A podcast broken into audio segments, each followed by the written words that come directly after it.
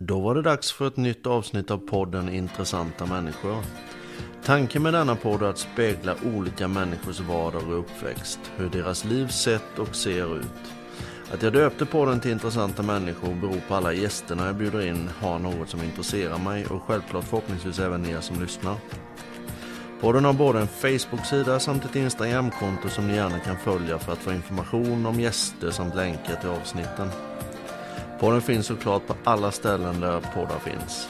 Jag som driver podden heter Mikael Bergvall, är 50 år gammal och bor strax utanför Västervik. Vill ni nå mig så kan ni mejla på intressantmänniska@gmail.com intressantmänniska@gmail.com eller skriva ett PM. Du har självklart möjlighet att sponsra podden och på så sätt även höras i podden. Vill du det så skicka ett mejl. Målet med podden är att förmedla möjligheter och en framtidstro. Innan vi drar igång nästa avsnitt så vill jag till sist bara säga att män som beter sig illa mot kvinnor och barn inte är några önskvärda lyssnare. Vi kan väl bara vara snälla nu för sen dör vi ju faktiskt. Hoppas ni får en trevlig stund tillsammans med mig och min gäst. Men eh, vi kör igång då. Ja, Ja. Välkommen hit Jasmin. tack så mycket Mikael. Väldigt, väldigt kul att du vill ställa upp i den här podden tycker jag. Jag blev väldigt glad över att få förfrågan om att vara med Ja, det är och klart. att du ser mig som en intressant människa. Du är definitivt en väldigt intressant människa. Eh, vi kan väl börja lite så här med att du presenterar vem du är. Ja, eh, jag heter Jasmine Nilsson och jag bor här i Nacka där vi spelar in. Eh, jag är 37 år, eh, driver podden Soluret podcast och är journalist och föreläsare. Författare till boken När livet störtdök som är min självbiografi. Mm. Du förstår varför jag tycker att du är en intressant människa va? Jag har ju berättat det, det nu för dig några gånger så här och så Nej men det, det, det känns väldigt väldigt bra men du kan väl göra som så här att vi Vi tar det hela lite från början eh, Vi kan väl börja med din barndom, var växte du upp? Ja, eh, min barndom är ju ganska speciell. Eh, vi flyttade runt mycket.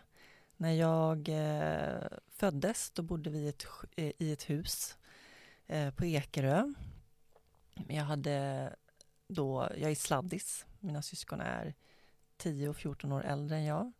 Mina föräldrar var hippisar kan man säga. Mm. De träffades på Konstfack här i Stockholm. Mm.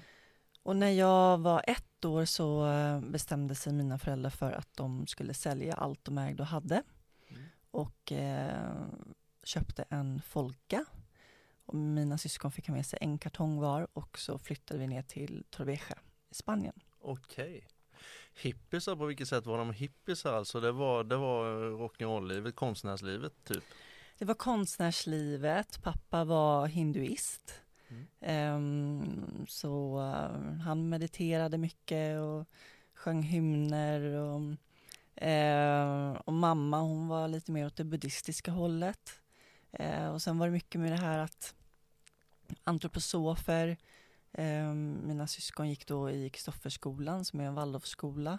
Mm. Och ehm, ja, mycket så här att man inte skulle ha tv och eh, vegetarianer och Mm. sådär. Är du fortfarande vegetarian? Ja. Du är det? Jag är, eh, har varit vegetarian hela livet, aldrig ätit kött. Du har aldrig ätit kött? Det är fantastiskt bra. Vet att jag försöker sluta äta kött nu? Ja, Ja, jag, jag skär ner så mycket som möjligt i varje fall på det. Eh, tonfisk räknas ju inte som kött som jag åt förut här precis. Nej, Men du, jag tänkte på det där med hymnor det. Jag vet ju att inte du gillar att sjunga de här hymnerna men eh, du vill inte ge ett smakprov på dem? ja gud alltså. Jag, Alexander Pärleros fick mig att sjunga där i Framgångspodden. ja, det var det att du Ja. behöver absolut Nej, inte göra. Du Ja, behöver nej. absolut inte göra det. Men du, ni flyttade ner till Spanien då när du var som sagt ett år gammal. Mm.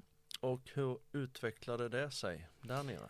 Eh, ja, de, mina föräldrar tänkte att de skulle livnära sig på, som konstnärer och fick en plats på den så kallade hippiemarknaden i Torrevieja. Det, heter fort, det kallas fortfarande för hippiemarknader. Okej.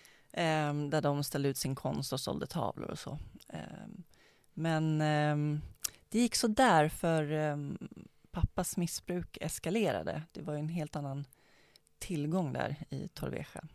Din pappa var alltså missbrukare när ni ja. flyttade ner? Ja. Um, och uh, så att de separerade ju medan vi bodde där. Mm. Och mamma uh, hade lite olika jobb och sådär för att kunna försörja oss. Um, men till slut då när jag var tre och skulle fylla fyra så bestämde hon, uh, då kände hon att det var ohållbart att stanna kvar där. Um, så jag och min bror då som är tio år äldre än jag flyttade tillbaka med mamma till Sverige. Min stora syster som är med oss här idag, mm. Eh, som jobbar som personlig assistent för mig. Eh, hon är 14 år äldre än jag och eh, så hon var 18 vid det laget så hon bestämde sig för att stanna kvar i Spanien. Men så att jag, brorsan och mamma flyttade tillbaka. Till Syrran stannade med din pappa kvar där då? Nej, utan hon hade träffat en snubbe i mm. Torrevieja så att eh, min äldsta systerson är halv spanjack. Okej, okay, mm. okej, okay, härligt. Hur har det varit sen med besöken ner till Torrevieja efter du flyttade tillbaka till Sverige? Har du varit tillbaka där många gånger eller har du något ställe där nere? Ja, för under tiden som vi bodde där så blev ju min mormor pensionär och eh, flyttade dit till mm. Spanien. Så då blev det att eh, man åkte dit typ varje sommar och ibland på olika lov och sådär. Eh, ja. Så man hade ju hela tiden en relation till just Torrevieja. Ja, det förstår jag. Det förstår jag. Du, om vi tar då din familjesituation där med din mamma och pappa och det här missbruket och det som kom in. Hur mycket förstörde det? Har det, varit, har det präglat hela din uppväxt kan man säga? Um, I och med att de uh, separerade mm. så har jag ju bott med mamma hela tiden. Mm. Men um, när vi flyttade tillbaka till Spanien så tror inte jag mamma riktigt hade koll på vad pappa gjorde för någonting. Eh, men de började brevväxla med varandra och sen när jag blev ungefär fem, sex eh, så då hade pappa flyttat tillbaka eh, och bodde hos mina farföräldrar i Halmstad, i deras hus. Mm. Så hade han renoverat vinds, vinden i deras hus ehm, och gjort jättefint med altare och grejer i varje väderstreck. Så det blev ju att när jag träffade pappa så åkte jag ju till farmor och farfar då Mm. Ehm, och det gjorde jag kontinuerligt på sommarlov och varannan jul och födelsedagar och, och sådär. Så att eh, mamma tyckte ändå att det var viktigt att jag skulle ha en, en relation till pappa. Och eh, vi hade en väldigt fin relation. Eh, och jag ville ju träffa pappa. Ja, det är klart. Så han betydde jättemycket för mig. Ehm, men ehm, jag märkte ju ganska tidigt ändå, de första gångerna som jag åkte dit, då följde min, antingen min syster eller min bror med mig. Och sen har jag även en bror på pappas sida som heter David som är tio år äldre än jag. Mm. Och eh, han var också med där ibland när jag var där och hälsade på. Mm. Eh, för mamma tyckte det kändes tryggt då att, ja. Ja, det förstår jag. Eh, men ehm, sen märkte jag ju att pappa hade problem. Att han kunde komma hem mitt i natten och liksom låta högt och mm. svära och liksom eh, stappla sig fram Eh, och det var ju ganska obehagligt att som barn eh, höra sin pappa på det sättet. Mm. Eh, och sen när jag blev lite äldre så förstod jag ju att han höll på med lite annat. Alltså det var inte bara alkohol utan det var, det var cannabis och kanske andra grejer också men det har ja. jag inte så bra koll på. Men ehm, det går väl lite hand i hand det där också? Ja, det brukar väl vara så. Men ehm, det jag, så som jag märkte det var ju att han blev personlighetsförändrad särskilt med alkoholen, så blev det mer åt det aggressiva hållet. Så att eh, ibland när man var ute på, på byn eller sådär och han skulle bjuda på pizza, då var det ju liksom några öl för mycket och han var väldigt högljudd och det blev lite jobbigt och pinsamt och han skulle prata med allt och alla och eh, så. Så att eh, jag fick ju väldigt tidigt eh, se vad missbruk kan göra med en människa. Framförallt alkoholen tyckte jag hade mest negativ påverkan på honom. Eh, inte så mycket cannabisen. Eh, då var det mer så här love, peace and understanding. Alltså det, ja, men det är nästan skönare. Ja. Men, eh, men sen hade han ju så otroligt fina sidor som jag liksom värderade, som betydde mycket för mig. Mm. Eh, han var ju en otroligt begåvad konstnär eh, och undervisade i konst. Sådär. Eh, och sen, sen hade han råkat ut för en en fallolycka så han hade ju fått problem med ryggen. Och det tror jag också var en väldigt stark bidragande orsak då till missbruket. Eh, för att han hade väldigt ont eh, ofta. Och han jobbade inte heltid och sådär. Men eh, ja, alltså och jag visste ju att pappa hade problem och jag, mamma hade väl låtit antyda att, att han hade haft det. Men sen ville inte jag berätta för mamma att han hade det fortfarande, för då, då tänkte jag att då får inte jag träffa pappa mer. Nej. Så att jag berättade ju aldrig det för mamma liksom. För jag ville ju fortfarande åka och hälsa på honom. Och vid något tillfälle så försökte jag öppna upp mig för min farmor. Och då tror jag var 12 år någonting och då sa jag det att um, ja, alltså pappa han har ju liksom problem med det. Bara, Vad är det du säger? Är det din mamma som har tutat i dig där? Och du vet, så ja, hon bara, köpte inte det alls. Nej, jag bara, nej men alltså det är jag själv som har sett och upplevt det här.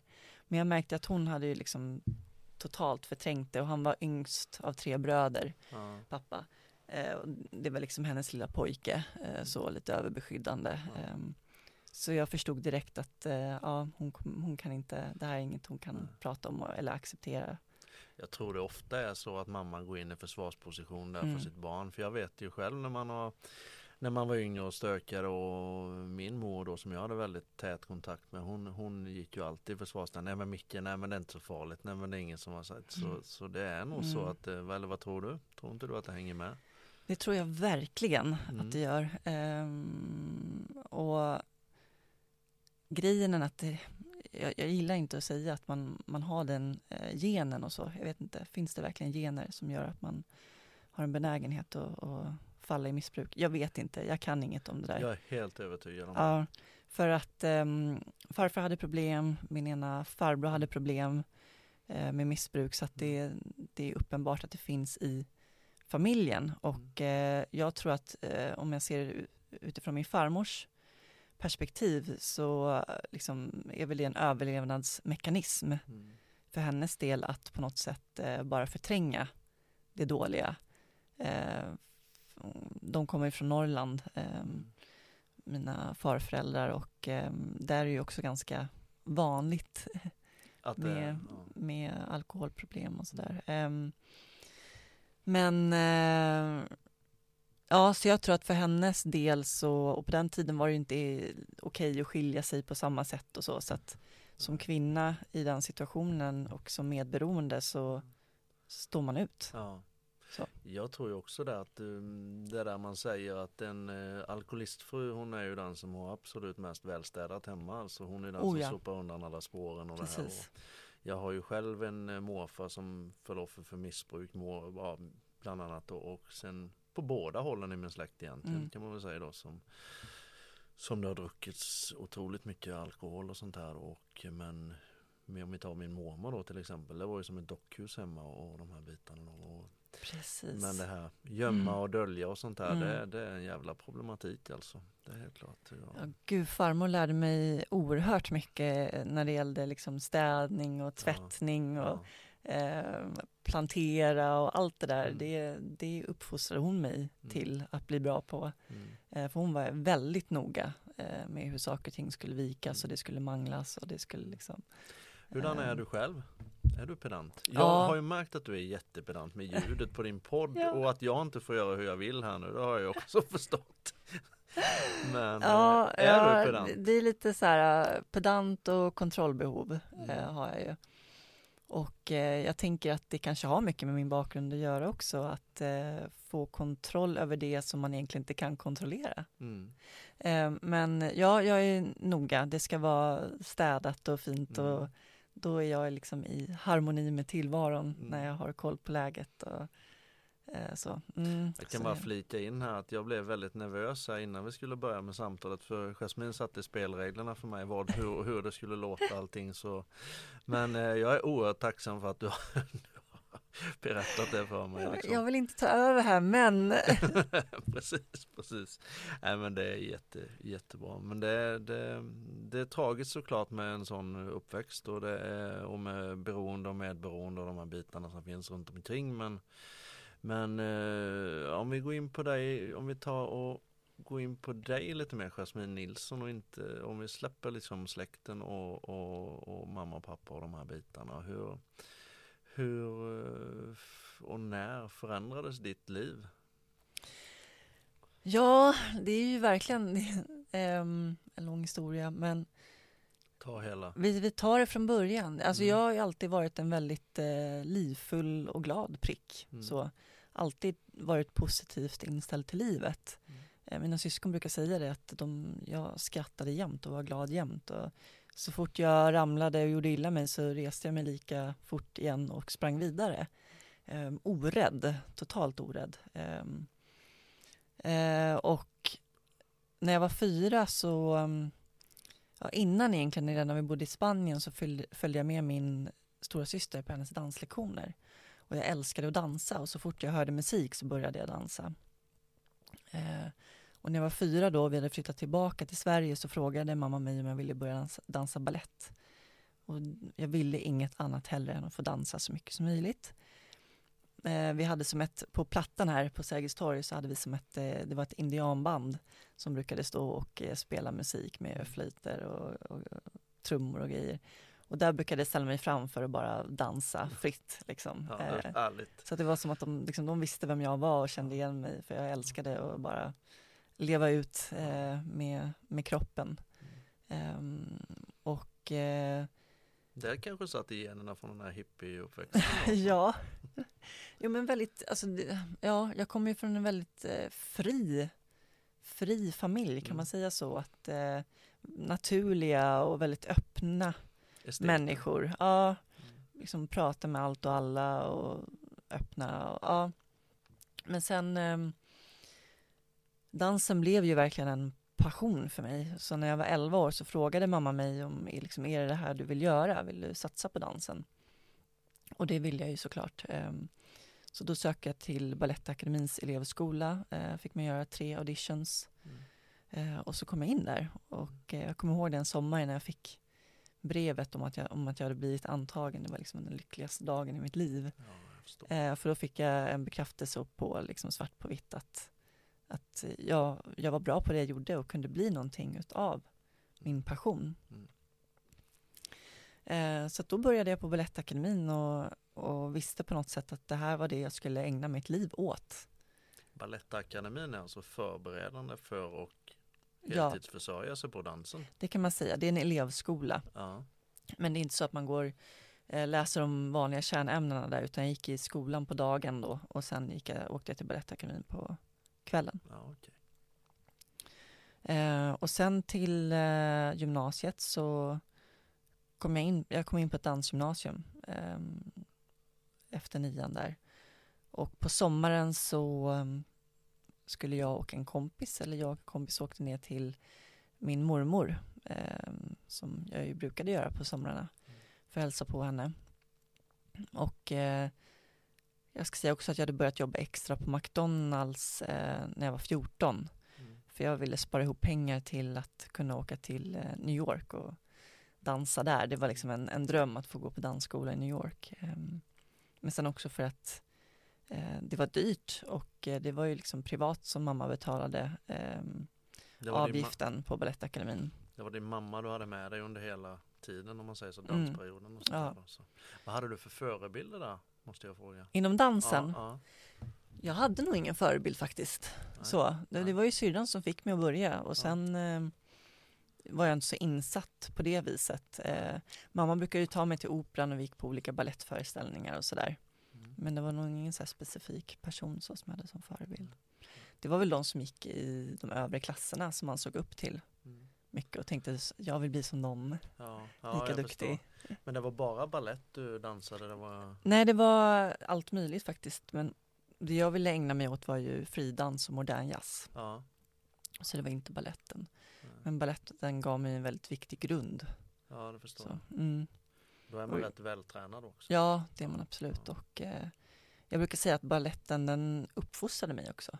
Mm. Den lärde mig eh, mycket det här med disciplin och respektera auktoriteter och att man, man är tvungen att kämpa hårt, jobba hårt för att nå sina drömmar. Mm. Ehm, och liksom de här delmålen som man satte upp för sig själv hela tiden, att man skulle klara en piruett och sen två piruetter och sen tre piruetter eller man ska klara av att få upp benet över 90 grader och så vidare. Att man hela tiden kämpar och strävar efter att bli bättre. Så mm, det har varit en enormt viktig skola för mig som har format mig till den människa jag är idag. Du är en tävlingsmänniska. Ja, det är jag. Eh, det är jag faktiskt. Och på gott och ont och prestationsinriktad. Mm. Så, eh, det kan vara lite jobbigt ibland. Mm, för man har väldigt höga krav på sig själv.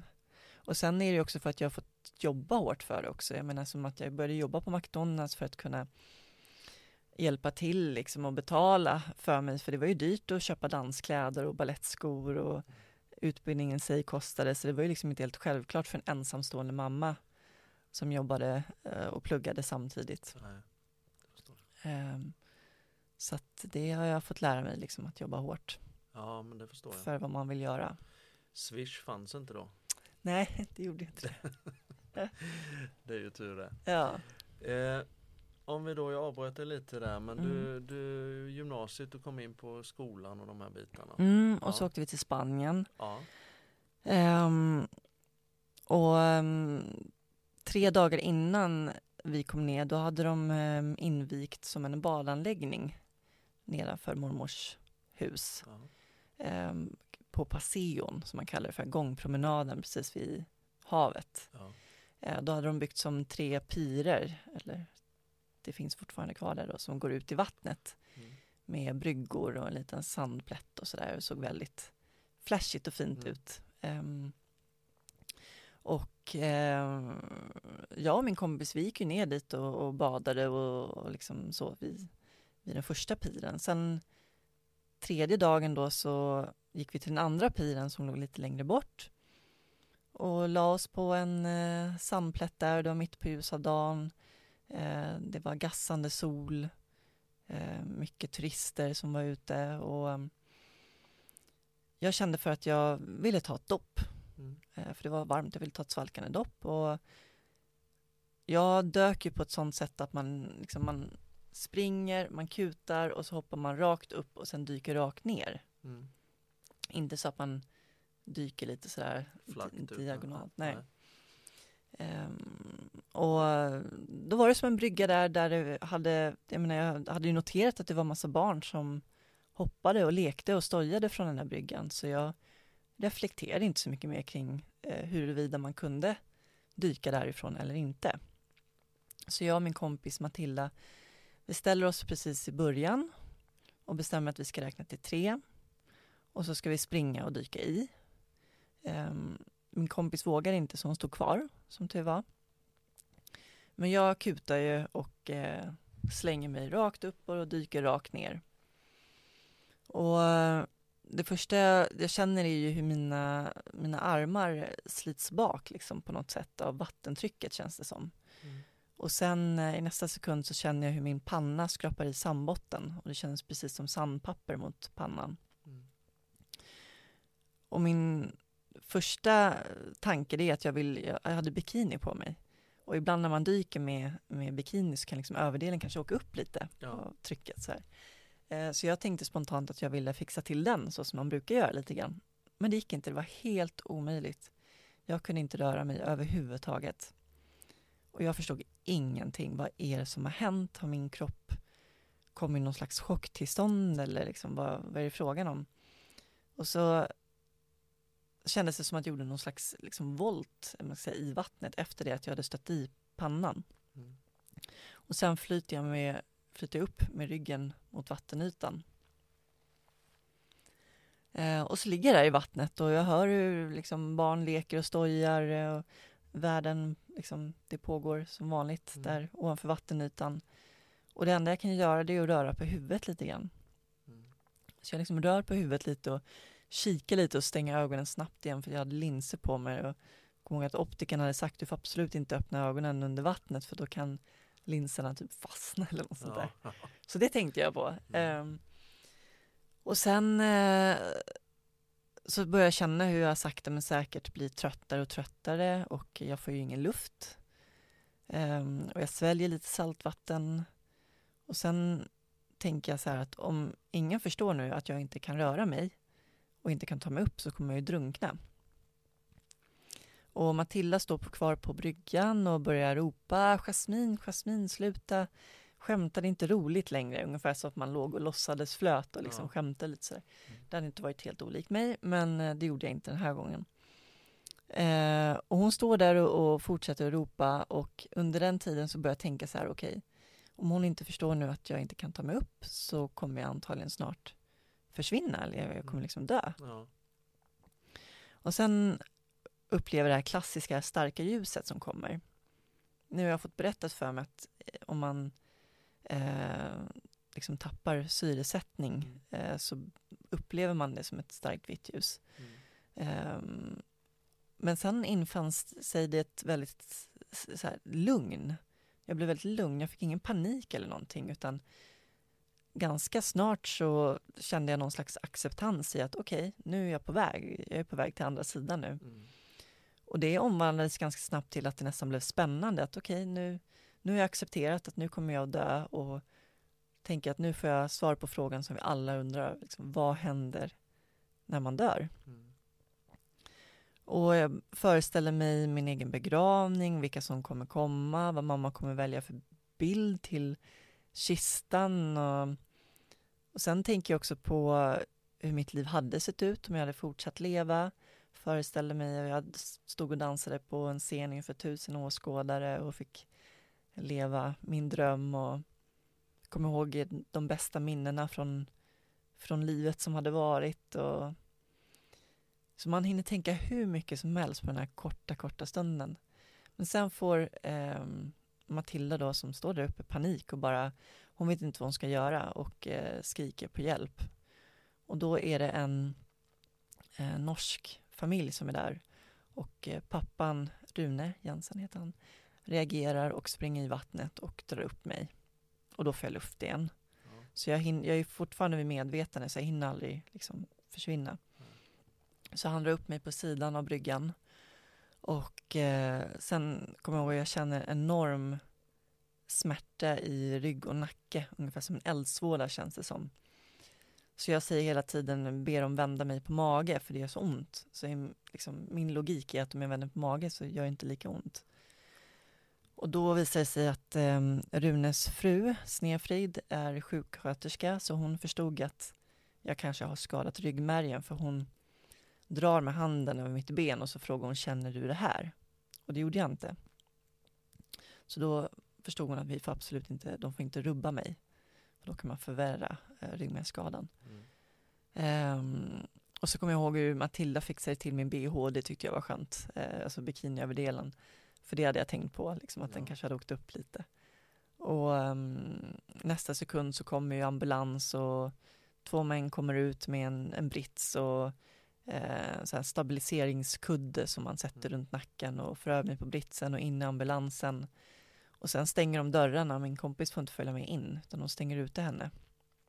Och sätter på EKG-plattor på bröstet och sticker nålar i armvecken och Um, Men du är medveten? Hela jag är medveten hela tiden. Ja. Uh, och de börjar ställa frågor, hur gammal jag är, vart jag kommer ifrån och men det, det jag känner är att jag är så himla, himla trött och jag vill bara sova hela tiden. Så känner jag. Jag vill bara somna. Mm. Bara låt mig vara så jag får sova och det innebär ju att tappa medvetande och det vill ju inte de att jag ska göra så att de klappade mig på kinden och sådär för att jag skulle hålla mig vaken. Och sen det sista jag kommer ihåg är att eh, ja, de klipper av mig bikinin också för den delen. Och det kändes ju otroligt, ja, eh, jag kände mig så otroligt exponerad. Ja. Där ligger jag naken inför män som liksom eh, eh, gör någonting med min kropp och jag vet inte vad de gör för någonting och förstod inte vad som hade hänt. Mm. Och det sista jag kommer ihåg är att de här eh, sirenerna blir allt tystare och tystare och till slut så försvinner jag i ambulansen. Tappar medvetande. Och det nästa jag kommer ihåg är att jag vaknar upp på sjukhuset och det är sjukhuset i Alicante då som ligger eh, fem mil bort någonting från Torrevieja. Eh, och eh, med massa maskiner runt omkring och det piper och pyser och eh, då har de kopplat mig till en respirator så att då har de eh, intuberat min hals i ambulansen då för att jag tappade medvetande och sen kopplat mig direkt till en respirator. Mm. intuberat, alltså de går in genom halsen och Ja, de upp. sätter ett rör, Ja. så jag har ju ett ärr här fortfarande Ja. eh, kvar från det. De sätter ett rör i halsen och Mm. sen kopplar de på som en slags ballong då för att eh, hjälpa till att hålla igång lungorna och Mm. andas åt mig Mm. tills man kommer till sjukhuset och de kan koppla en till en respirator. Mm.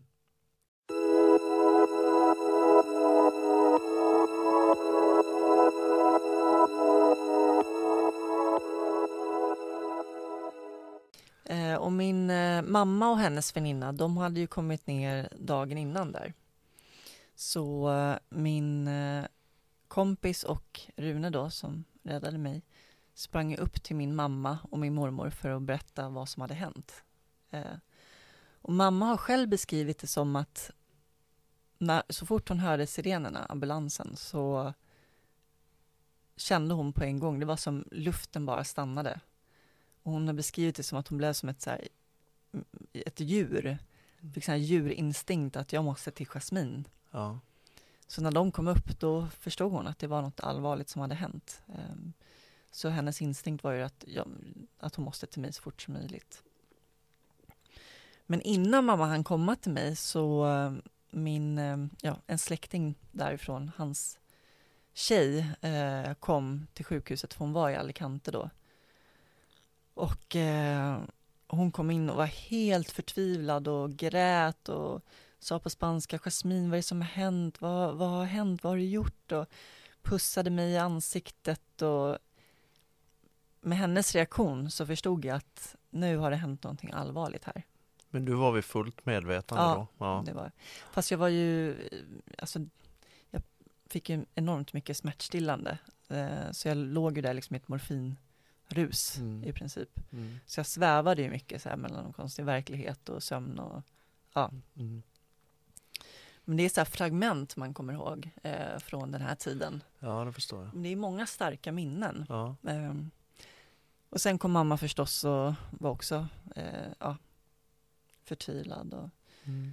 men det är en märklig tid där på sjukhuset i Spanien och det var, jag låg ju en, ensam på den här intensivvårds, i det här intensivvårdsrummet. Ehm, och mina närstående, de fick bara hälsa på mig en halvtimme på förmiddagen och en halvtimme på eftermiddagen. Och resten av tiden låg jag där helt själv. Och det var ju många gånger som eh, mina lungor kläggade igen av slem, som de kan göra när man ligger i respirator. Och då måste man suga ut slemmet via eh, tracken då i halsen. Ja. Men i och med att det inte var en sköterska där på rummet hela tiden så kunde det slämma igen så pass att jag inte fick luft. Och när den här eh, mätaren indikerar då att man har för låg syresättning så börjar det ju pipa.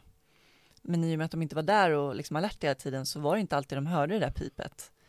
Så jag fick ju panik för jag fick ingen luft så jag började lära mig ett smackljud för att när man har respirator kopplat så kan man inte prata. Utan man kan liksom eh, umma typ och sen lärde jag mig sådana där smackljud för att Mm. signalera att jag måste ha hjälp. Eh, och så att det var många gånger som eh, jag fick göra det och så sprang de in och bara, ah, vi måste suga ut slem och så kunde jag andas igen. Och sen var det ett minne från när eh, jag vaknade av en sprängande huvudvärk. Alltså det känns på riktigt som att huvudet skulle sprängas. Och eh, det blev mer och mer intensivt och jag började gråta. Och då hörde jag hur någon sa, hon är vaken, hon är vaken, måste ge henne mer morfin. Ehm, och det och sen vid något annat tillfälle så kommer jag ihåg hur de eh, diskuterade huruvida de skulle klippa av mig håret eller inte. Eh, och förstod det som att eh, ja, det var någon sköterska som sa nej men det räcker med att vi, vi bara klipper av lite grann på sidorna. Och då var det, det de hade gjort då var att, och den här intensiva eh, smärtan som jag hade vaknat av i huvudet, det var ju för att de skulle fästa en ställning då runt huvudet. En så kallad eh, haloväst kallar man det för, men det är som en ring runt huvudet och så är det som vikter som hänger ner för att eh, hålla huvudet eh, still Mm. och fixera nacken så att nacken inte rubbas. Så det de hade gjort då när jag vaknade av den här smärtan, det var att de hade borrat in eh, skruvar eh, vid tinningarna, precis bakom tinningarna, eh, tre millimeter in i skallbenet. Så de fäster den här eh, ringen på. Ja. för att man ska ligga i sträck då. Så det mamma möts ju av det där när hon kommer och hälsar på mig, det är ju av eh, hur jag ligger där med hårtussarna kvar på kudden och blod som hade runnit ner från de här skruvarna. Eh, och de hade inte tagit bort eller gjort rent eller någonting. Så alltså förstå chocken för en mamma liksom att mötas av det här. Hon fattade ju ingenting om vad som hade hänt och vad Nej. de hade gjort eller någonting. Hon var inte eh, alls medveten om vad du hade råkat ut för. Nej, utan eh, inte på en gång så, Nej. utan det fick hon väl veta kanske dagen efter eller något. Jag Ja. vet inte så mycket Nej, just tidsmässigt, när, Nej. var och hur, men nej. om jag ska återberätta det som hon har berättat så eh, har hon ju beskrivit det som att eh, det var tre läkare som tog in henne på ett rum och skulle försöka förklara för henne vad som hade hänt. Men hon, där och då kunde inte hon ta in det. Och hon Nej. förstod inte, läkaren sa det också, okej hon förstår inte vad vi säger. Så, eh, hon, hon var ju i chock. Ja, Så. det förstår jag. Men, eh, så det var, jag låg ju där i tio dagar och mamma försökte göra allt för att få hem mig till Sverige. Men det visade sig att vår hemförsäkring inte täckte sådana här svåra olyckor utomlands. Eh, och eh, ja, hon försökte få hjälp från alla håll och kanter. Hon ringde till svenska konsulatet och de hade typ semesterstängt så hon fick inte tag på någon där. Sen var det min kompis mamma som drog igång grejer här i Sverige eh, och gick ut i media med att eh, eh, UD inte ville hjälpa mig hem så jag kunde få vård i Sverige. Och då gick eh, dåvarande utrikesministern ut med att, eh, att jag får tillräckligt med advek- adekvat vård i Spanien, Okej. eh, hade konstaterat de. Och samtidigt så säger eh, specialister som till exempel Claes Hultling som själv lever med ryggmärgsskada eh, och är läkare att Ja. vi måste få hem Jasmine så fort som möjligt för att hon ska få bästa möjliga vård. Den är alltså så pass dålig där nere vården. Då var det Mm, det, mm. men eh, alltså just vårddelen var ju eh, ja, under all kritik. Ja. Eh, så. Just för att i det här fallet så var det inte en sköterska på rummet hela tiden. Mm. Så det var ju en enorm kontrast när jag kom hem till Sverige för då var det en skö- alltså sjuksköterska på rummet 24 timmar om dygnet. Mm. Så jag behövde jag inte smacka för att få hjälp att suga ut slem eh, ur Men Hon lungorna. hörde det liksom. direkt. Ja. ja. Ehm, det är självklart när det är personer som är intensivvårdades, då är det liksom personal 24 timmar om dygnet i samma rum. Även när man kommer till eh, NIVA, när man inte ligger isolerat, så eh, är det ju flera liksom, i rummet hela tiden. Vad är det för NIVA, vad är det? IVA Eh, känner jag till. neurolog, neurologiska Ja, intensivvårdsavdelningen. Ja, okej. Mm. okej. Men eh, ja, så tack vare att det vart sån uppståndelse i media och det skrevs mycket om min olycka och så, och man tyckte att det var förfärligt att en minderårig svensk medborgare inte får hjälp att komma hem trots att man inte hade försäkring som täckte. Så öppnade eh, Karsten Inde då som eh, startade Frösunda Center en fond som eh, gavs ut då i media som folk satte in pengar på. Så det var liksom svenska folket som hjälpte mig hem kan man säga och Karsten Indes initiativ. Ja. Så efter tio dagar så fick jag komma hem och det var en enorm kontrast. Mm. Jag menar i Spanien, där var de, höll de på att bygga om på avdelningen. Så jag har ju minne av hur de liksom håller på och borrar och har sig överallt. Och jag kommer ihåg röklukt för att eh, det fanns något rökrum, personalrum, Mm. eh, som var nära eh, mitt patientrum då. Mm. Så det kommer jag också ihåg, den här röklukten. Ehm, Så det känns ju ganska oseriöst. Men jag ska säga det att jag också hade tur för att eh, tydligen så skickade de efter ett specialistteam från Valencia som var specialiserade på ryggmärgsskador.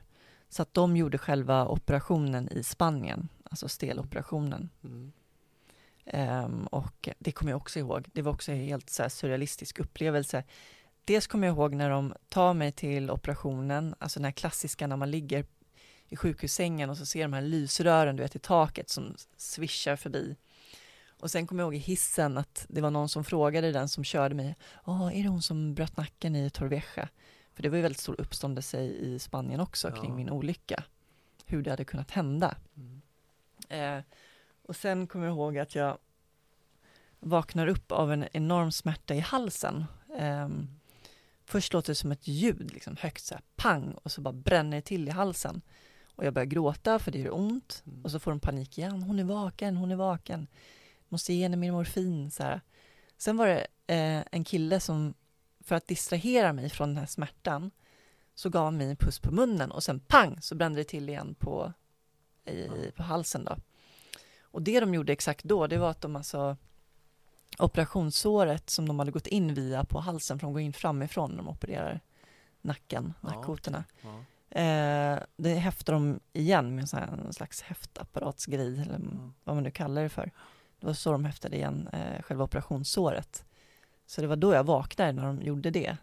Men sen somnade jag igen för att då fick jag tillräckligt med De hade alltså inte riktigt koll där på Nej, sövningen? det kan man säga. Nej. Och det var också så här, först var det så här, gud, det, det kändes som att jag var bortrövad av aliens eller någonting med Ja. alla de här konstiga runt omkring mig grönklädda figurer som Mm. gjorde någonting med mig. Så det var Mm. också så här att jag, det kändes nästan som att jag var rymd, i ett rymdskepp och tänkte så här, är det så här det känns för de som tror att de har varit eh, bortrövade? Ja. Sjuka tankar. ja, men det kan jag tänka mig. Det kan jag tänka mig. Men du var där nere i tio dagar Ja. totalt. Precis. Sen kom, så kom du hem till Sverige? Ja, då? så Mm. kom jag hem till Sverige och det var ju enormt tryggt just för att jag hade en person på rummet hela tiden. Ja. Och jag fick ligga isolerat först därför man visste inte om man hade med sig så bakterier eller virus eller liknande eftersom att jag kom från ett annat land. Nej. Och så tredje dagen då så, skulle, så kom mamma och neurologen in på mitt rum och jag såg direkt att okej, nu kommer domen. Nu ska de komma in och berätta vad det är som har hänt med mig. Mm. Och det var ju uppenbart att jag inte kunde röra mig. Alltså jag kunde inte, jag var ju helt förlamad från början. Ja. Jag kunde inte röra armarna eller någonting. Så jag förstod ju att något allvarligt hade hänt, men jag visste inte om det skulle vara bestående. Och ehm, jag såg på mamma att det här, det här var svårt för henne. Hon kommer inte kunna, hon hade liksom överlåtit det här till läkaren, att han får berätta. Och då börjar han berätta med massa medicinska termer att du har en fraktur på kotorna C4, 5, 6. Ehm, Eh, ryggmärgen är skadad på nivå C5 eh, och eh, ja, det enda jag förstod av allt det här som han berättade det var att jag har 10% chans att någonsin kunna gå igen. Och då raserades ju hela min värld såklart. Ja. Eh, för kroppen var ju mitt sätt att uttrycka mig på. Alltså det var ju mitt... ja, Jag med var ju, dansen och allt. ja, det var ju min identitet. Ja, ja. Jag var dansaren Jasmine. Det var liksom, det var min värld. Ja. Det fanns inget annat. Eh, hela mitt liv var uppbyggt på att dansa. Men just de här, eh, jag tänkte på det just de här tio dagarna som Mm. du var där nere och sen då när du kom tillbaka hit innan du fick det här beskedet. Hur, har du något minne av hur tankarna gick då? Alltså för du kände ju redan då att du inte kunde röra dig. Hade du, vad byggde du upp för scenario liksom? Hur, hur kände du då? Alltså eh, under den tiden i Spanien, det är som en enda lång dröm på något vis. Alltså massa olika drömmar Ja. med de här eh, olika mm, starka minnena som jag har. Mm. Eh, så där i Spanien så eh, förstod jag nog inte. Eh, jag förstod inte vad som hade hänt och hur, alltså hur eh, jag fattade ingenting egentligen.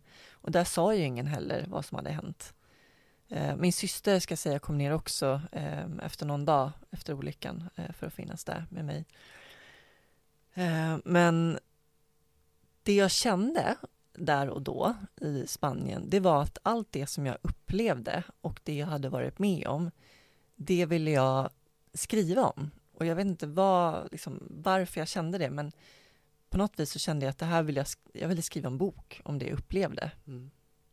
Så där såddes ju ett frö, liksom att liksom, ja, få dela med mig av min, min historia. Ja. Och jag vet inte, ja, jag vet inte var den starka känslan kom ifrån eller av sig. Nej. Men jag tyckte att det här, jag måste komma ihåg allting för det här. Så jag började ju redan då i huvudet eh, formulera allting jag upplevde eh, så i ord.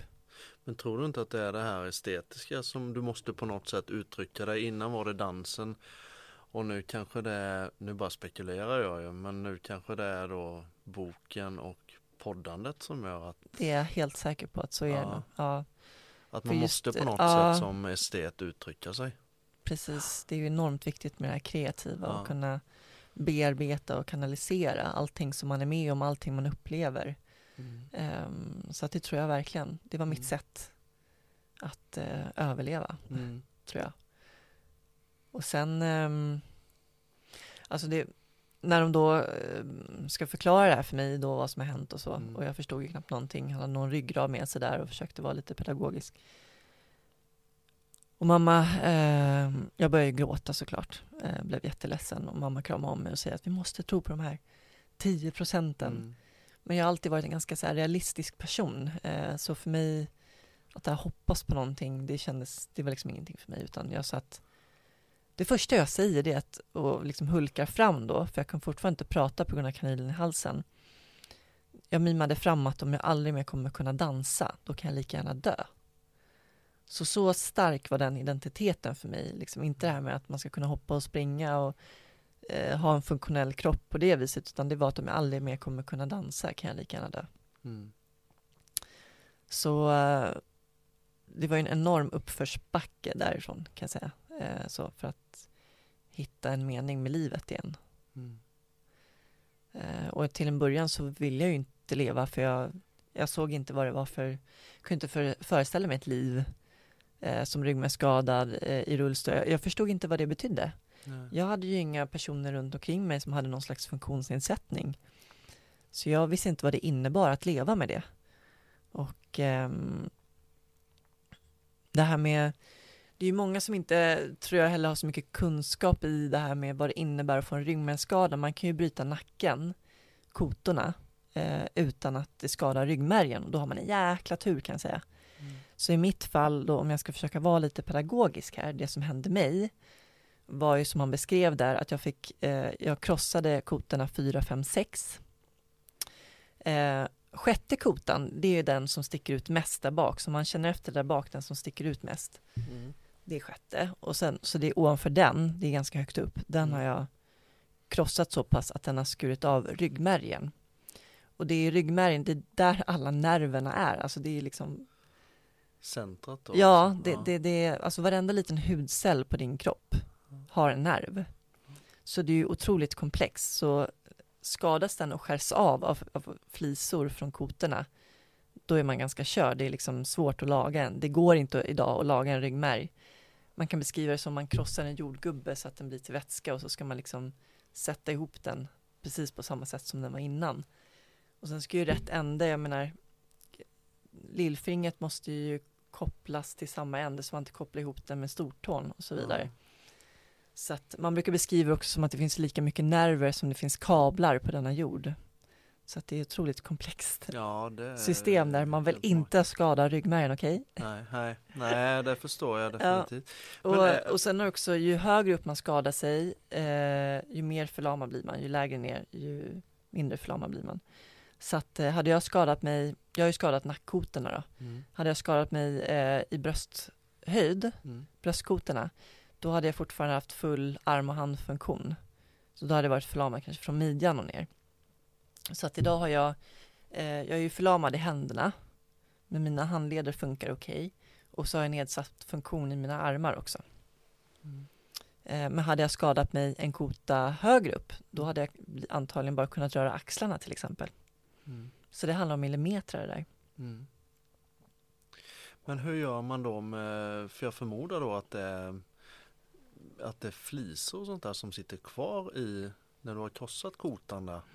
Hur, är det inte väldigt vanskligt att plocka bort dem eller om man ska säga för att det inte ska skapa ytterligare skador eller är det redan så pass skadat så? Ja, alltså i mitt fall så var ju ryggmärgen så pass krossad liksom så att eh, det, det fanns inget att reparera eller rädda Nej. överhuvudtaget. Den hade liksom gått av. Mm. Eh, så att i det fallet så, så finns det inga risker med det. Mm. Men om man säger att det finns de som får, ehm, eh, vad heter det, eh, ryggmärgsbråck Ja. eller man får, ehm, vad kallas det för? När kotorna komprimeras eller, Eh, ja men alltså när, när nerver hamnar i kläm ja. och man måste operera, Mm. då är det ju väldigt vanskligt för att eh, då försöker man göra allt för att inte skada nerverna. Eh, så att det finns ju de som kanske har haft eh, någon lättare besvär med ryggen och sen gör man ryggoperation och så kanske man blir förlamad. Ja. Okej. för att det är svårt att undvika att skada nerverna. Är det inte i vissa fall? Nu... Diskbråck var det. Diskbråck är det, precis när Man de kom på med. diskbråck, ja. Är det inte, man gör ju någonting som heter ryggmärgsprov. Gör man inte Mm. det ibland? Ja. Vad, vad innebär det? Jo, men då sätter man in en nål för att ta ryggmärgsvätskan. Och den analyseras Och ryggmärgsvätskan, om jag inte minns helt fel, så är väl den innan nerverna så att säga. Innan man kommer in i nerverna så är det först ryggmärgsvätska väl som skyddar på något vis. Ja, okej. Nu är inte jag någon läkare så, men Nej. alltså. Men jag får läsa. Ja, Vi, får, ja. vi får... Ja, ja. Och sen, vad, vad, vad, hur gick det vidare sen? Hur, Ja, hur fortlöpte det? Ja, det var en eh, lång resa tillbaka till livet igen kan man Hur säga. länge låg du på sjukhus? Åtta månader. Åtta månader Mm. totalt. Och intensivvården var jag väl, tre, alltså de där, den här tidslinjen, den blir liksom suddigare och suddigare. Jag har skrivit det i boken, är det korrekt, men Mm. ja. Men ehm, första tiden så ligger jag ju med respirator och inte kan andas själv. Sen Mm. kommer jag upp till rehabavdelningen Mm. Och då kopplar de bort mig från respiratorn och så har jag kvar kanylen för man vågar inte ta bort den helt ifall att jag skulle få problem att andas igen. Mm. Eh, Så jag hade kvar kanylen när jag kom upp till rehabavdelningen efter ja, kanske någon månad eller någonting på intensivvården. Mm. Eh, och sen eh, följer ju en lång rehabilitering när man ska lära sig att kunna sitta upp igen överhuvudtaget. Så man sitter ju till en början i ett schabrak till rullstol som är liksom, man sitter tillbakåtlutad och till en början kunde jag ju inte röra armarna så bra heller och det är så mycket med att lära känna, alltså lära sig och på nytt Alltså det är som, det är, man är som ett spädbarn som ska lära sig att gå igen, fast jag Ja. kan inte lära mig gå igen, men det är en helt ny kropp, Ja. eh, en förlamad kropp. Så man ska lära sig hur den funkar Mm. eh, med eh, blåsa och tarm och hela den biten. Mm. Och ingen känsel och Nej, hur löser man, alltså hur fungerar det? Alltså? Ja, alltså nu har vi, våra kroppar är så fantastiska. Vi Mm. har ju något som det heter autonoma nervsystemet som Mm. kickar in när saker inte funkar. Ja. Så att jag får ju signaler på annat sätt. Om jag blir kissnödig eller måste gå på toa, då får jag stickningar som jag kallar det för. Alltså att jag får typ gåshud och så får jag svettningar på ena sidan av huvudet eller sådär som så kroppen hittar andra sätt att signale- signalera på att nu är det någonting som är, måste göras eller något är knas och det där är saker som man lär sig att, eh, ja men det är tecken som man får lära sig allt eftersom hur kroppen funkar med, liksom, den lama kroppen funkar. Mm. Så det är faktiskt helt otroligt. Ja, att, det är eh, det ju verkligen. men sen är det klart man behöver hjälpmedel, man behöver lära sig liksom kateterisera sig och lavemang och allt Ja. det där liksom för att eh, få saker och ting att fungera. Så man, alltså, det är ju många som ser bara det här, åh, hamna i rullstol, att det är den stora skräcken för många, så här, att man till varje pris inte ska hamna i rullstol. Att sitta i rullstol, det är en jäkla baggis i jämförelse, alltså som ryggmärgsskadad, i jämförelse med hur det är att faktiskt, alltså hur det är att leva med en lam kropp som inte funkar som den borde göra. Som det här med tarm och blåsa till exempel. Det är ju den stora grejen att lära sig att hantera och leva med. Ehm, så. så att, eh, eller ha sex eller vad som helst. Mm, liksom. mm. Det blir ju, det blir ju något helt annat. Mm, mm. Ehm, och det är, nog, alltså det är ju typ det första man tänker på när man ligger där. Det är ju, kommer jag kunna ha sex igen och Ja. kommer jag få orgasm och ja. kommer jag känna allting som vanligt och Mm, mm. ja men det är ju jättemånga tankar. Många brukar säga att det är det första killar tänker på men det är likadant med tjejer. Vi tänker ju också på det såklart. Ehm, så. När man blir över 50 så tänker man mest på att äta sig mätt om Eller? dagarna. tycker jag. Men vet du, alltså det är så dåligt. I och med att eh, på den tiden när jag skadade mig då Mm. var det bara 10% tjejer ungefär som drabbades av ryggmärgsskada varje år. Idag är det Ja. 20. Eh, men eh, då var det bara 10% så att eh, det var ju väldigt mycket fokus på Alltså när det gäller sexualitet Ja. för män, då, då är det mycket prat om det här hur man ska få det att funka igen och så. Ja. Men det första jag fick veta det var min sann att jag kunde få barn, även om jag var förlamad. Jaha. Jag är fortfarande fertil, Ja. det ville de säga till mig. Ingenting om sex eller någonting, utan det var fokus på att jag, jag kan bli mamma om jag vill. Ja. Så. Men det var inte det första jag tänk, Nej, kanske, det förstår. Nej, men det Sen beror det på vilken ålder förstås. Det är ju Ja. klart, är man äldre så kanske man mer eh, tänker på det. Men jag var ju bara tonåring Mm. så att eh, det var kanske inte det första man tänkte på om man kunde bli mamma. Nej, nej Så. det förstår jag. Men du, du sa någonting där som jag reagerade på. Du sa att när du råkade ut för olyckan, då var det 10% som drabbades av Mm. eh, skadorna. Men nu är det 20%. Mm. Vad beror det på? Ingen aning. Jag har verkligen ingen aning. Jag vet inte. Kan det vara att tjejer har eh, liksom att vi går åt rätt håll på så sätt att tjejer får ta mer plats och eh, leva ut sina drömmar liksom, på ett annat sätt. Att det är mer tillåtet för tjejer att utöva extremsporter och att man får tävla på ett helt annat sätt än vad man fått göra innan. Och, ja, att tjejer har det självförtroendet med nu att kunna eh, göra det man vill och ta för sig livet, tänker jag, alltså spontant sådär. Vad sker, vad sker de flesta olyckorna med när det gäller just, eh, det vet man kanske inte statistiskt sett, om det är bilolyckor Eh, eller? trafikolyckor är Ja. helt klart dominerande. Ja, MC-olyckor. ja, Eh, dykolyckor är relativt vanligt på sommaren och sådär. Ja. Eh, men sen är det mycket skidolyckor, snowboard. Eh, ja, mycket så extremsporter som Mm. blir allt vanligare. mm.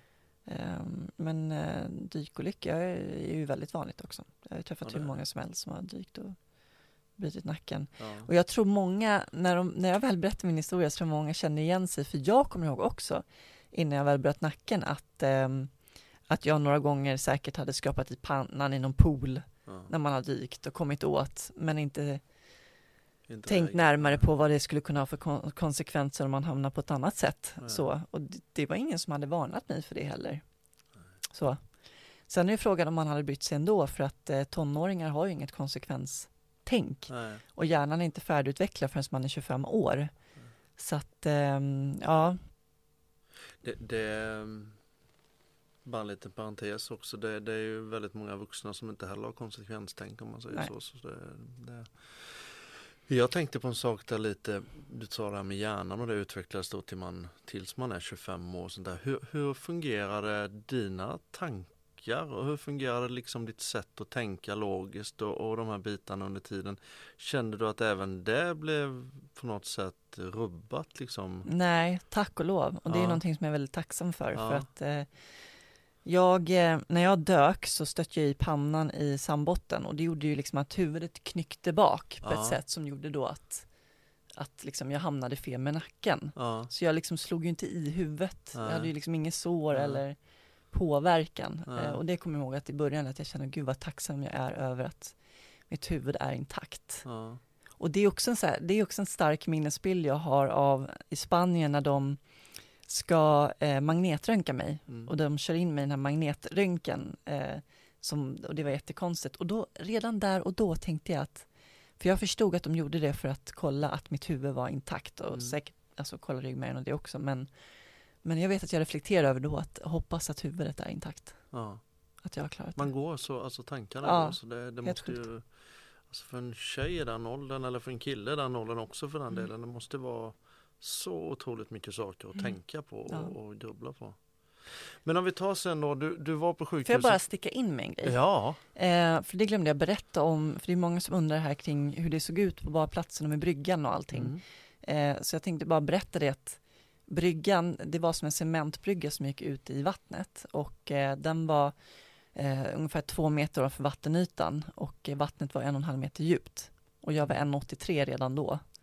Eh, så att, ja, därför bröt jag nacken. ja, ja Mm. det förstår jag Och två veckor efter min olycka, det var, innan fanns det inga varningsskyltar som sa att man inte kunde dyka därifrån. Men två veckor efter, då satte de upp varningsskyltar att man inte kunde dyka från den bryggan.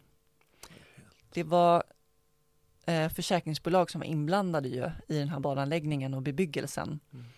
Och eh, jag fick hjälp eh, från släktingar där nere, som, så vi stämde ju dem eh, och jag fick skadestånd faktiskt. Mm. Och det var ett väldigt viktigt erkännande för mig att det inte bara var jag som gjorde någonting jäkligt dumt utan att de hade kunnat gjort det ett bättre eh, Ja. jobb liksom med, med hur de byggde och utformade den här badanläggningen.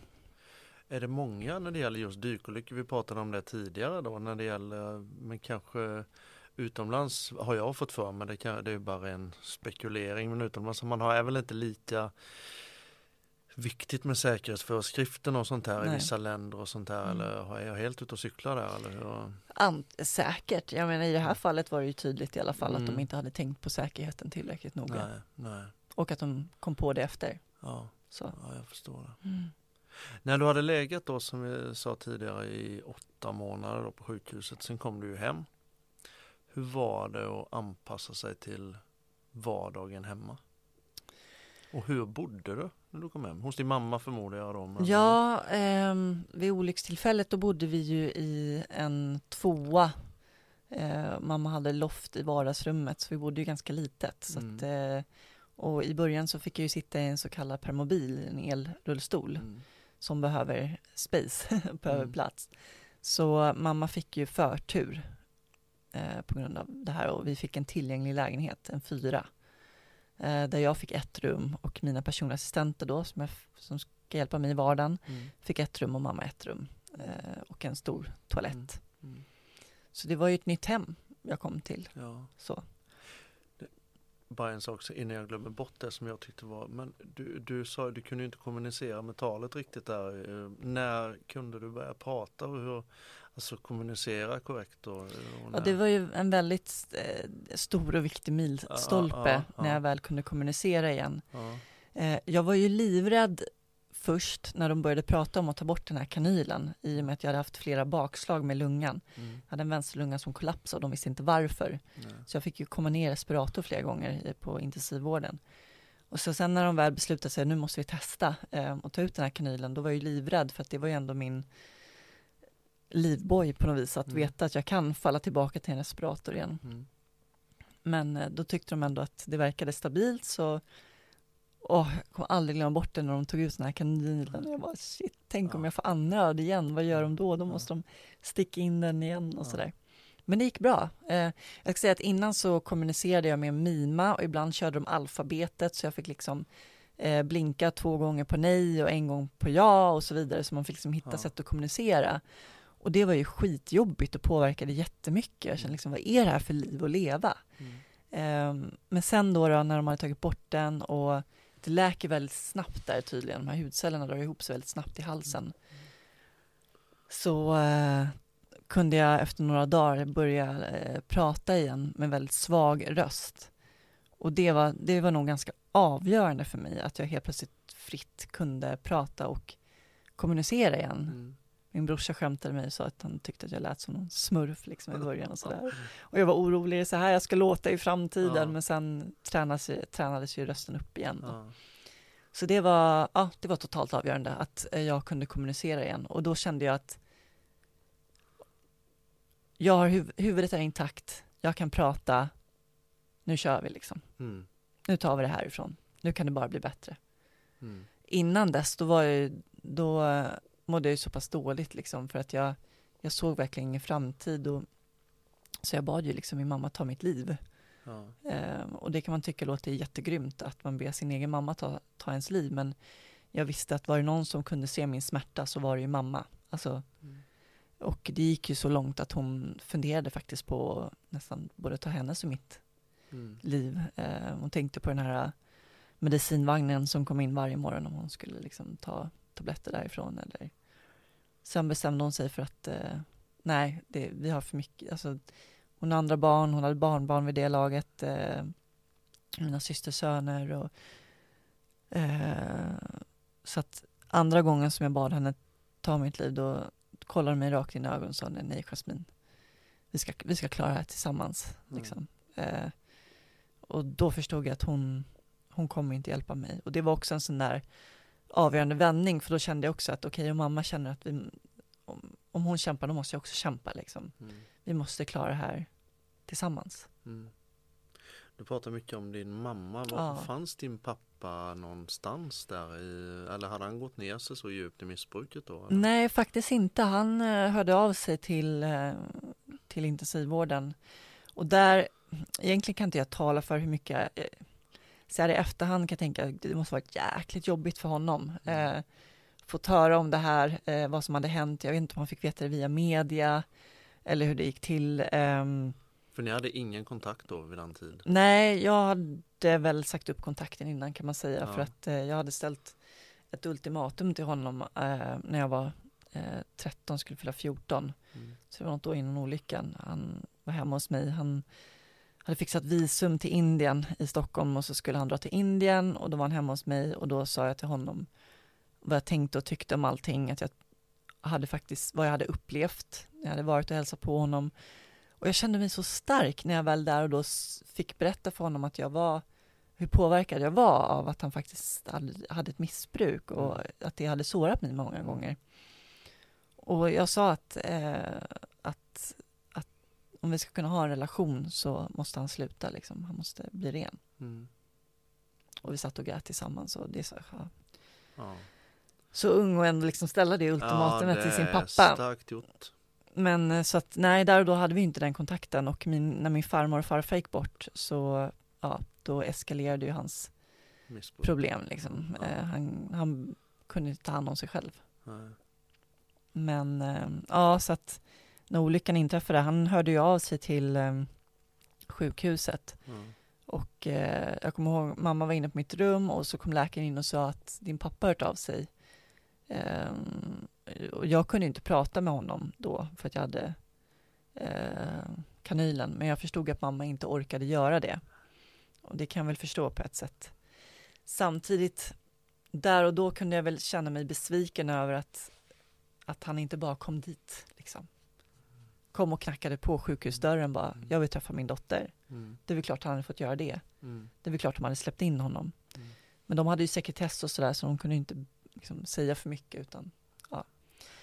Och så här i efterhand kan jag tycka att Alltså jag kan ju inte ställa krav på, alltså det var ju tufft för morsan så Men att jag önskar att man ändå hade räckt ut en hand till pappa Så han hade fått chansen att komma och hälsa på mig. Mm. Det hade jag önskat. Ja, för han hade inte den förmågan att, att eh, han var så pass sjuk. Ja. Ja.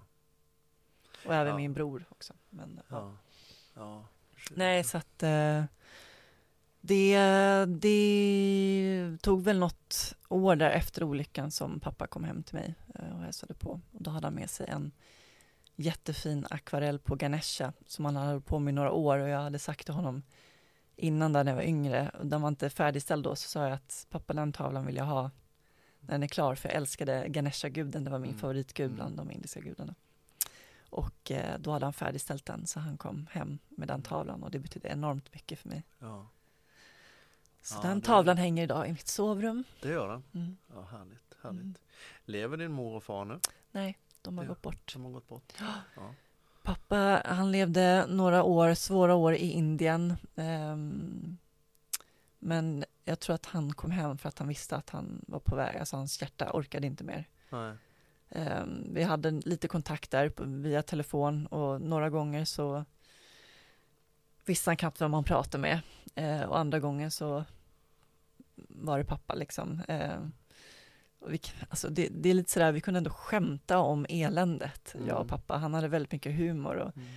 han var, ja du vet jag har varit i Himalaya och klättrat på en berg och hittat den bästa cannabisen vet du, det är bra grejer det här. Man Ja. kunde ändå liksom skratta åt eländet för Ja, att ja, det var ju pappa liksom. Ja. Jag visste ju att, ja. ehm, men han kom hem antagligen för att han visste att hjärtat var så pass dåligt så han skulle antagligen gå bort. Så det var faktiskt en, ett väldigt fint avslut när eh, jag och pappa och min bror då, eh, som är samma pappa som jag, eh, sitter hemma hos mig och liksom på något sätt återförenas. Mm. Sen åkte de vidare till Halmstad och sen en vecka senare så dör han på, i, han sitter faktiskt i lotus, lotusställning när de hittar honom, då han dött. Mm. Mm. Då fick han det- frid. Ja, och det Mm. var 2013 då Mm. som han gick bort. Mm. Och mamma gick bort eh, 2018 efter att ha kämpat tre år med cancer. Ja. Du, din mor var ju otroligt stor betydelse, eller har Ja. haft stor, otroligt Mm. stor betydelse för dig. Hur, hur, eh, hur fortsatte livet för dig? Jag ser, nu ser man alltså du, du utstrålar ju energi något magiskt alltså. Så det, jag menar hur, hur, hur fortsatte du? När, när du kom hem och du fick Ja, ju boendet? Och, Precis, alltså det... jag har alltid haft någon, jag har alltid haft en väldigt stark livsvilja. Liksom. Jag har alltid mm. tyckt om livet. Mm. Jag älskar livet mm. och eh, människor betyder, alltså relationen till människor, vänner och familj betyder mm. ju väldigt mycket för mig. Um, och mötet med människor betyder mm. mycket för mig och liksom genomsyra allting som jag gör. Um, och det var som, alltså, om man då ska hoppa tillbaka lite när jag kom till det som heter Frösunda Center som idag heter Rehabilitation Stockholm, eller Aleris har de bytt namn till. Um, när jag kommer till den här världen av personer som lever med olika funktionsnedsättningar. Mm. Det var som en helt ny värld med mm. fantastiska människor och förebilder. Det var ju liksom förebilder och rehabinstruktörer som själva levde med funktionsnedsättningar mm. som jobbade där, som var helt otroliga människor som jag såg upp till och som levde bra liv och mm. liksom det spelade ingen roll eh, hur svårt skadad man var eller vad man levde med för slags funktionsnedsättning. Man kunde leva ett bra liv. Mm. Så där väcktes ju liksom den första gnistan till liksom, eh, eh hopp om livet mm. kan man säga. Mm. Eh, och, och, och, såg dem som, jag liksom fick, fick verkligen perspektiv på tillvaron. Eh, det finns alltid de som har det mycket tuffare än vad man själv har det. Och liksom fann tacksamheten i, i den funktion som jag fortfarande hade kvar. För det kunde ha varit så mycket värre. Eh, och idag kan jag leva ett bra liv eh, tack vare att jag bor i Sverige och har tillgång till personlig assistans som hjälper mig i vardagen, som hjälper mig att leva det livet som jag vill leva. Eh, så att jag, jag bara känner mig så otroligt tacksam för väldigt mycket och eh, det, det, är inte mycket som, det finns inget som kan stoppa mig för att göra det jag vill göra. Um, och idag så jobbar jag med det jag älskar och det är för att möta människor och från alla samhällsskikt som får dela med sig av sina livshistorier i soluret, precis som du gör med din podd Intressanta människor. Mm. Uh, och just hur man växer i mötet med människor och får lära sig så otroligt mycket. Och jag tror att det är, det är de här rösterna som måste höras för att vi ska skapa tolerans i samhället, få förståelse för varandra och få kunskap om eh, olika ämnen och på något sätt liksom in, kunna inkludera alla människor mm. så måste vi förstå varandra eh, och inte bygga upp de här barriärerna hela tiden, den här främlingsfientligheten som bara förstör så mycket. Mm. Nu känner jag att jag bara babbla på här. Men... Nej, det, nej men det är jättebra. Ja. Men jag måste ju ställa en fråga så här då. Hur mycket stör du dig på folk som, som uh, hakar upp sig på bagateller i livet? Hur mycket, alltså ah fan nu blir det kallt igen och nu regnar det ut och, och alltså de här små bagatellerna som kanske inte har något som helst värde i, i... De stör jag mig lika mycket på så att det är ja, ja du gör det, nej men jag tänkte att man fan, Jag tycker det är skitjobbigt när det snöar ute och man ska ut och rulla och så kommer man ingen vart i den här ja, jävla snön ja. eller Men du är inte sån men, som äh... för du är inte som personlighet, alltså jag uppfattar det definitivt inte som men, men någonting måste ju ändå finnas hos dig som jag, eller vad, vad är det liksom som, eh, vad får det liksom att brista hos dig? Är det att man inte Orättvisor. Har... Ja. Och vad är det? Ett exempel? Um, orättvisor är till exempel att vi lever i ett samhälle som inte är tillgängligt för alla. Mm. Inte minst när man är rullstolsburen, så man kan inte ta sig fram överallt. Mm. Om jag ser någon som tillfälligt ska ställa sig i, på en handikappplats för att man bara ska in och tjacka någonting fort. Mm. Eh, och jag kommer där med min eh, bil och behöver det utrymmet för att kunna få ut min ramp. Då blir jag lack och konfronterar eh, så och tycker att försöker förklara varför det finns tillgängliga platser för människor som har någon slags funktionsnedsättning. Så sådana orättvisor och den här oförståelsen hos människor, mm. det kan göra mig både ledsen och arg. Mm. Så. Um, uh, för eh, ja, alla människor måste få ha, för vi lever i ett samhälle där alla inte har samma rättigheter, så är det bara. Och vi, jag menar FN-konventionen, eh, vi lever ju inte alls upp till FN-konventionens eh, förväntningar av vad vi borde göra i Sverige. Och eh, det är liksom under all kritik och de eh, har ju ifrågasatt och ställt krav eh, på att eh, vi inte lever upp till konventionen här i Sverige. Mm. Och det gäller allt ifrån tillgänglighet till det här med personlig assistans och neddragningar. Och, så sånt där, det gör mig arg och ledsen. Och samtidigt så för att man ska orka leva också, så kan man ju inte bara låta det heller dra ner en för mycket. Nej. Alltså man måste ju lära sig att kanalisera det på något vis för Mm. att eh, jag menar, jag lever ju med det i min vardag varje dag, så skulle jag bli all, arg på allting hela tiden, då skulle ju, skulle jag ju bara gräva min egen grav till slut. Mm. Ja, det finns ju. Jag, jag måste ju själv medge här nu då att eh, jag har nog tagit väldigt mycket, eller lite saker liksom att hej och hopp, här kommer jag. Så idag var nog faktiskt första gången jag tänkte till nu när jag letade parkering här utanför och sen så var det enda som var ledigt, det var ju handikappsparkeringarna där då eh, och där hade jag ju jag hade nog garanterat ställt mig där kanske ifall jag hade men, men, men framöver kommer jag att tänka på ett helt annat sätt när det gäller Mm. de bitarna och framförallt nu när du har sagt berättat det här Ja. men jag har nog tillhört den där skaran utav Ska bara Ja, ska bara snabbt där och det Ja. kan förstöra så otroligt mycket. Ja, och då Ja. kanske jag kommer där och ska bara. Ja, precis. Och det är ju Och jag har inte- inga andra alternativ. Nej, men det är ju inte okej Mm. alltså. Det är ju Mm. absolut inte. Alkohol. Mm. Dricker du alkohol?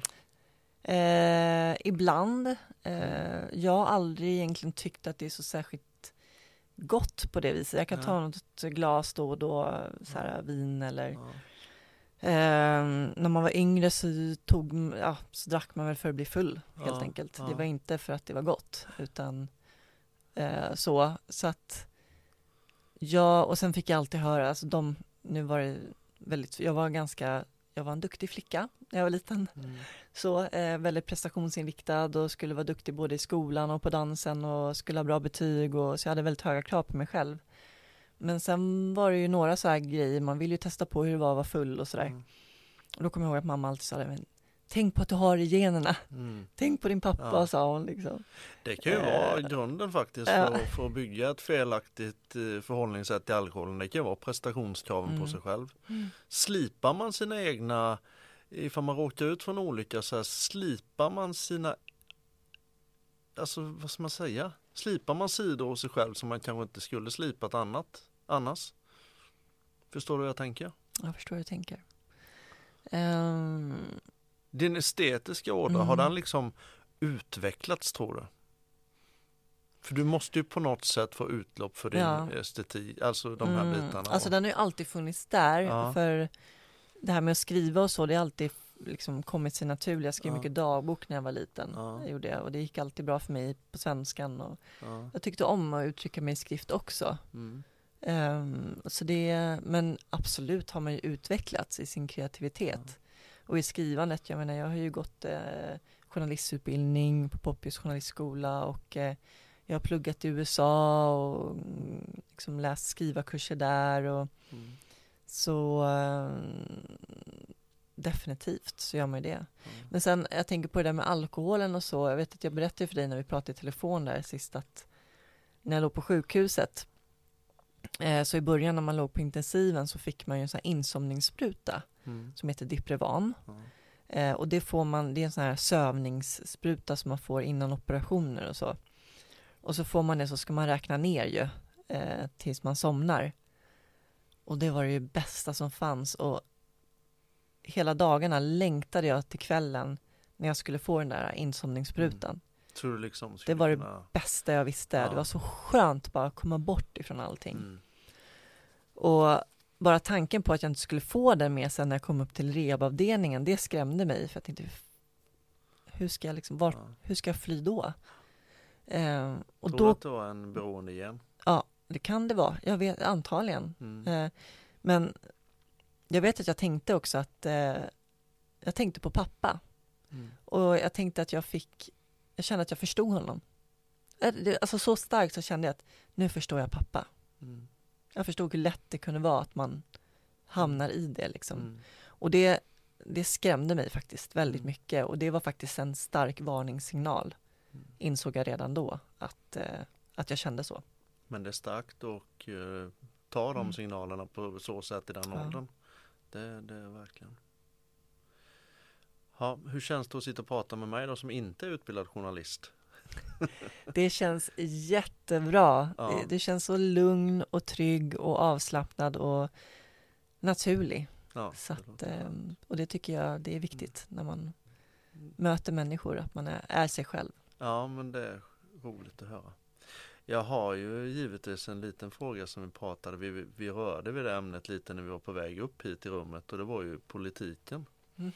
Vilken politisk inriktning anser du vara den som gör mest för handikappsanpassning i Sverige? Alltså ifall man har, har det som en stor fråga, vilket politiskt parti? För jag förmodar att du följer just hur man jobbar med det parti, partipolitiskt. Oh ja. Mm. Eh, det gör man ju. Eh, mm. Och eh, jag, så här offentligt så är jag ju objektiv i den frågan mm. och säger inte riktigt var jag står. Så. Men ehm,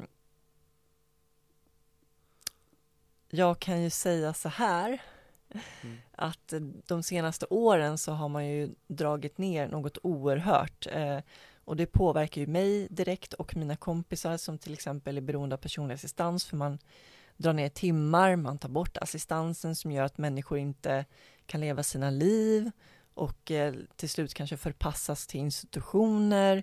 Så att det, det är ju på väg i en riktigt skrämmande riktning nu eh, med hur det dras ner överallt. Vi är på väg tillbaka Om, till 50-talet. Ja, det är väldigt obehagligt faktiskt mm. och eh, det gäller även, jag menar, det var ett skämt när man sa att år 2010 på riktigt så sa de att hela Sverige skulle vara tillgängligt för mm. alla. Mm. Eh, och det är ju ett skämt liksom, för det har inte hänt någonting mm. på den fronten. Och trots att vi har jättefin diskrimineringslag, det finns lagen om då tillgänglighet inom diskrimineringslagen, att man inte ska diskriminera någon, eh, förhindra någon från att komma in på offentliga platser och miljöer och så vidare, kunna ta sig eh, kommunalt runt om, men jag menar, jag kan inte ta, åka kommunalt från där jag bor. Saltsjöbanan, det är en lång stentrappa upp, det finns ingen hiss upp till perrongen. Eh, så att, eh, ja, vi har en lång väg att gå ja, kan jag säga. Ja. Och eh, politiskt, ja, det finns väl vissa partier som eh, jobbar mer för de frågorna än andra, ja. men ehm, det gör det och det påverkar ju hur man röstar, mm. självklart. Mm. Fast jag tycker att eh, det borde göras mycket mer. Mm. Du, Jasmin, jag tackar dig Mikael. jättemycket för att du Tack ställde själv. upp podden. Det var fantastiskt roligt att prata med dig. Vad härligt att du känner så. Jag känner bara babbla på. Jag kanske inte haft så bra röd tråd. Men... Du har haft en jättebra röd tråd tycker jag. Jättetack. Tack så mycket Mikael för att jag fick vara med. Mm. Ja, det var ett ganska långt avsnitt med Jasmine Nilsson. Hoppas verkligen att ni fick ut någonting av detta avsnitt och att ni tyckte det var bra och att självklart ni kommer att lyssna mer. Sprid gärna podden så mycket ni kan. Tack för idag. Ha en fortsatt fin vecka. Hej!